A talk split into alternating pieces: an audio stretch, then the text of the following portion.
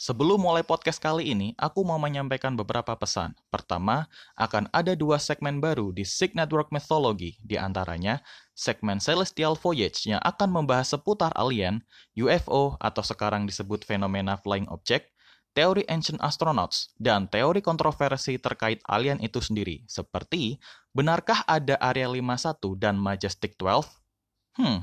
Segmen terbaru kedua adalah Vintage World and Machines yang akan membahas seputar peradaban manusia masa lampau, kota yang hilang, organisasi terselubung, teknologi masa lampau, seperti benarkah ada mesin waktu? Bagaimana Tesla menjelaskan angka 369? Penasaran? Terakhir, akan ada co-host pilihan yang akan menemaniku membuat konten untuk segmen-segmen di SIG Network Mythology. Terima kasih dan selamat mendengarkan episode podcast SIG Network Mythology kali ini.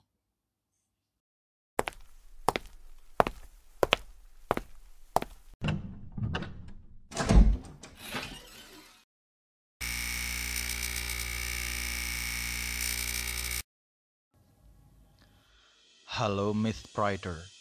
Salam Starship, namaku Sig Aikis. Selamat datang di semesta SIG Network Mythology.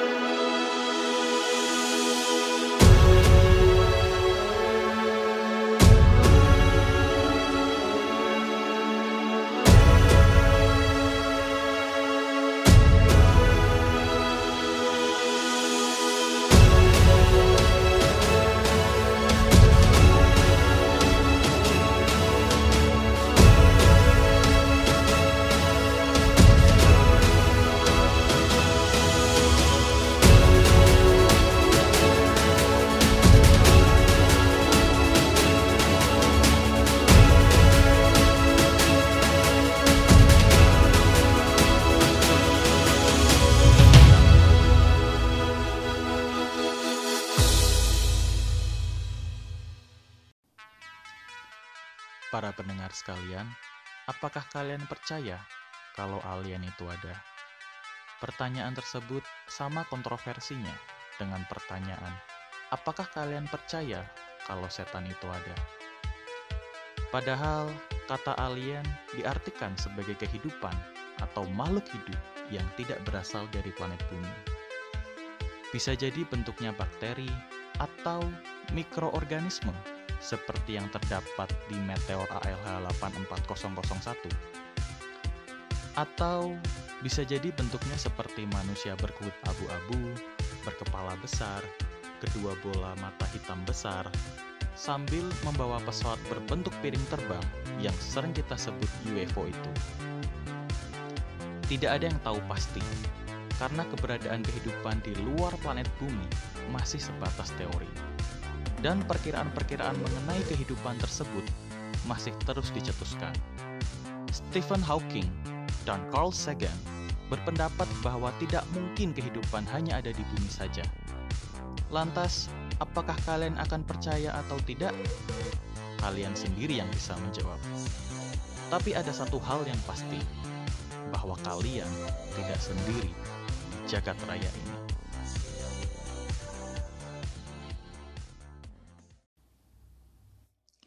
Kehidupan di luar planet bumi, atau yang sering disebut kehidupan ekstraterestrial, adalah kehidupan yang masih sebatas hipotesis, yang mungkin terjadi di luar bumi.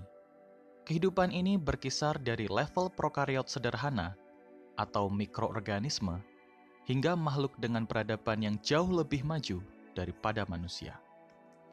Dr. Frank Drake, dalam persamaannya yang disebut Drake Equation, berspekulasi tentang keberadaan kehidupan cerdas di tempat lain di alam semesta ini. Sejak pertengahan abad ke-20, para peneliti aktif mencari tanda-tanda kehidupan di luar bumi. Metode yang digunakan berkisar dari analisis teleskop, data spesimen, hingga gelombang radio yang digunakan untuk mendeteksi dan mengirim sinyal komunikasi keluar angkasa.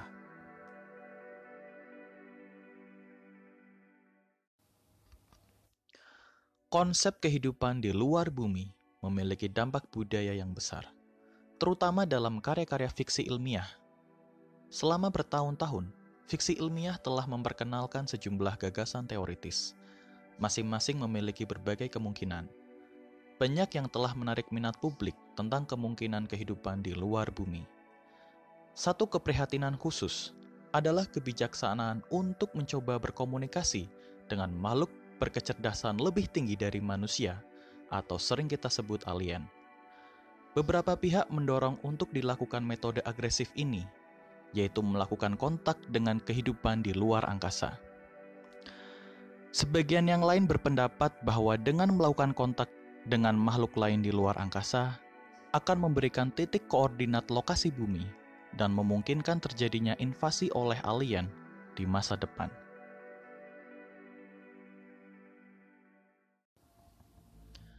Alien, seperti mikroorganisme, telah dihipotesiskan ada di tata surya dan di seluruh alam semesta. Menurut argumen yang dibuat oleh para ilmuwan seperti Carl Sagan, Stephen Hawking, dan Winston Churchill, menyatakan bahwa tidak mungkin tidak ada kehidupan di tempat lain selain bumi. Argumen ini diwujudkan dalam prinsip Kopernikus yang menyatakan bahwa bumi tidak menempati posisi unik di semesta, dan prinsip mediokritas yang menyatakan bahwa tidak ada yang istimewa tentang kehidupan di bumi.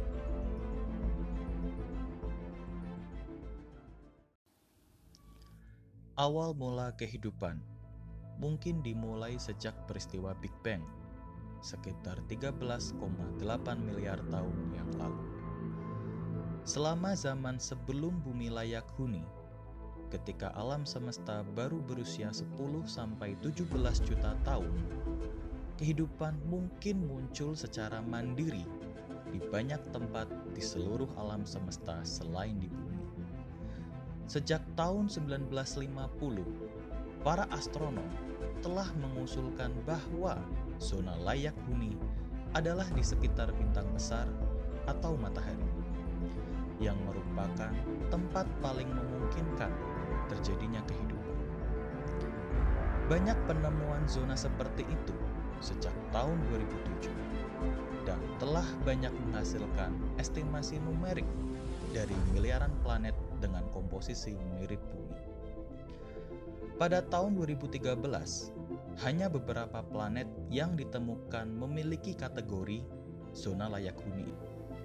Meskipun demikian, pada tanggal 4 November 2013, berdasarkan data misi luar angkasa Teleskop Kepler, para astronom melaporkan bahwa ada sekitar 40 miliar planet seukuran bumi yang mengorbit di zona layak huni terhadap matahari di galaksi Bima Sakti. Menurut data tersebut, planet terdekat mungkin berjarak sekitar 12 tahun cahaya.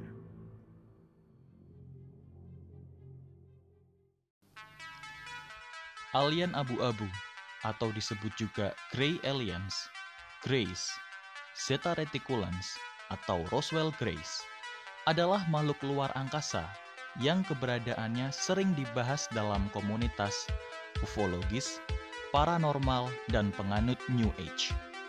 Diberi nama Grey karena warna kulitnya abu-abu. Sebanyak 43% masyarakat Amerika Serikat melaporkan pertemuannya dengan Grey.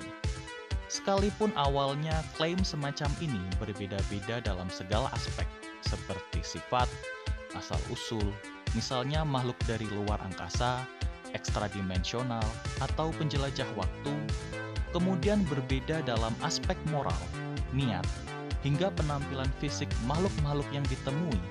Tapi banyak dari kesaksian masyarakat Amerika Serikat tersebut yang pada akhirnya memiliki kesamaan, yaitu deskripsi bahwa Grey adalah alien atau makhluk luar angkasa, bertubuh kecil, berkulit abu-abu halus, berkepala besar, tidak berambut, serta kedua mata hitam yang besar.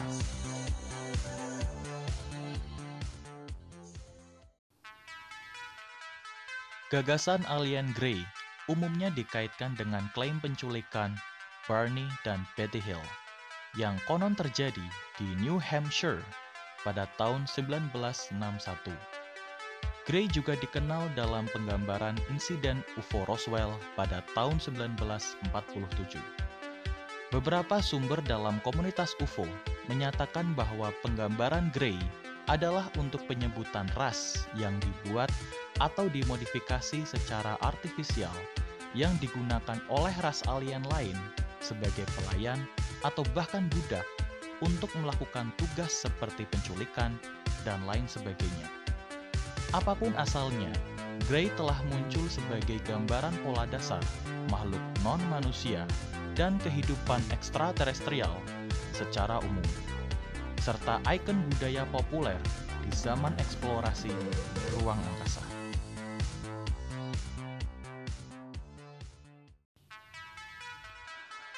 Para pendengar sekalian, seperti itulah ulasan episode kali ini.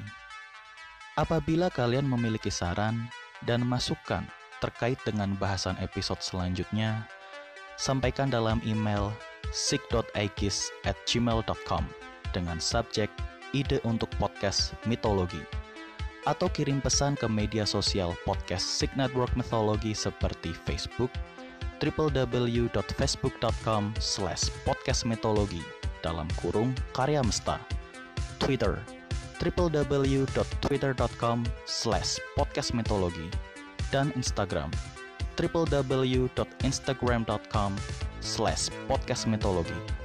Apabila email dan pesan yang masuk banyak, maka akan dibuatkan episodenya. Sebelum episode kali ini berakhir, kita simak iklan berikut ini.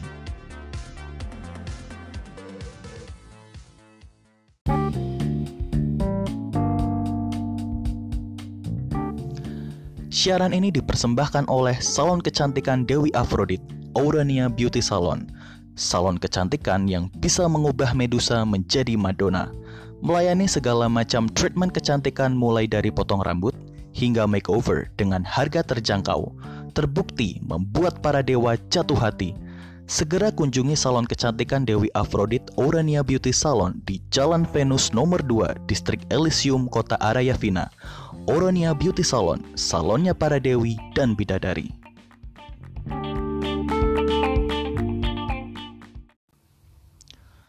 Jangan lupa untuk selalu mendengarkan podcast SIG Network Mythology setiap hari Sabtu di aplikasi anchor.fm, www.anchor.fm/podcastmythology, atau di aplikasi Spotify, tinggal cari dengan kata kunci SIG Network Mythology. Follow juga akun media sosial SIG Network Mythology seperti Facebook www.facebook.com/podcastmythology (Karya Mesta), Twitter www.twitter.com/podcastmythology, dan Instagram www.instagram.com/podcastmythology. Jangan lupa untuk mendukungku di platform apresiasi kreator bernama Karya Karsa di www.karyakarsa.com/podcastmythology. Dukungan teman-teman pecinta mitologi sekalian akan membantuku untuk terus berkarya. Apabila kalian memiliki ide ataupun saran untuk episode podcast SIG Network Mythology, email saja ke sig.aikis@gmail.com dengan subjek ide untuk podcast mitologi. Ide terbaik akan dijadikan bahasan di episode selanjutnya. Terima kasih kepada para kontributor yang sudah memberikan masukan untuk episode kali ini. Terima kasih juga kepada kalian semua yang sudah mendengarkan podcast SIG Network Mythology. Sampai jumpa di semesta SIG Network Mythology selanjutnya. Aku, Sig Aikis, pamit undur diri. Salam Starseed.